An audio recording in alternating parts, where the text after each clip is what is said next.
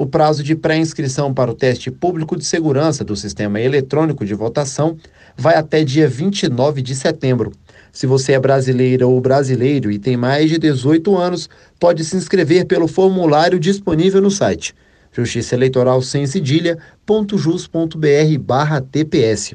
O resultado das pré-inscrições aprovadas será publicado no dia 30 de setembro no Diário de Justiça Eletrônico. Este ano, o teste público de segurança contará com diversas novidades, como a ampliação do número máximo de investigadores e o aumento dos programas eleitorais que serão submetidos à auditagem pelos participantes do evento. O teste foi criado para fortalecer a confiabilidade dos sistemas eleitorais e permitir que a sociedade contribua para melhorias contínuas nesses sistemas.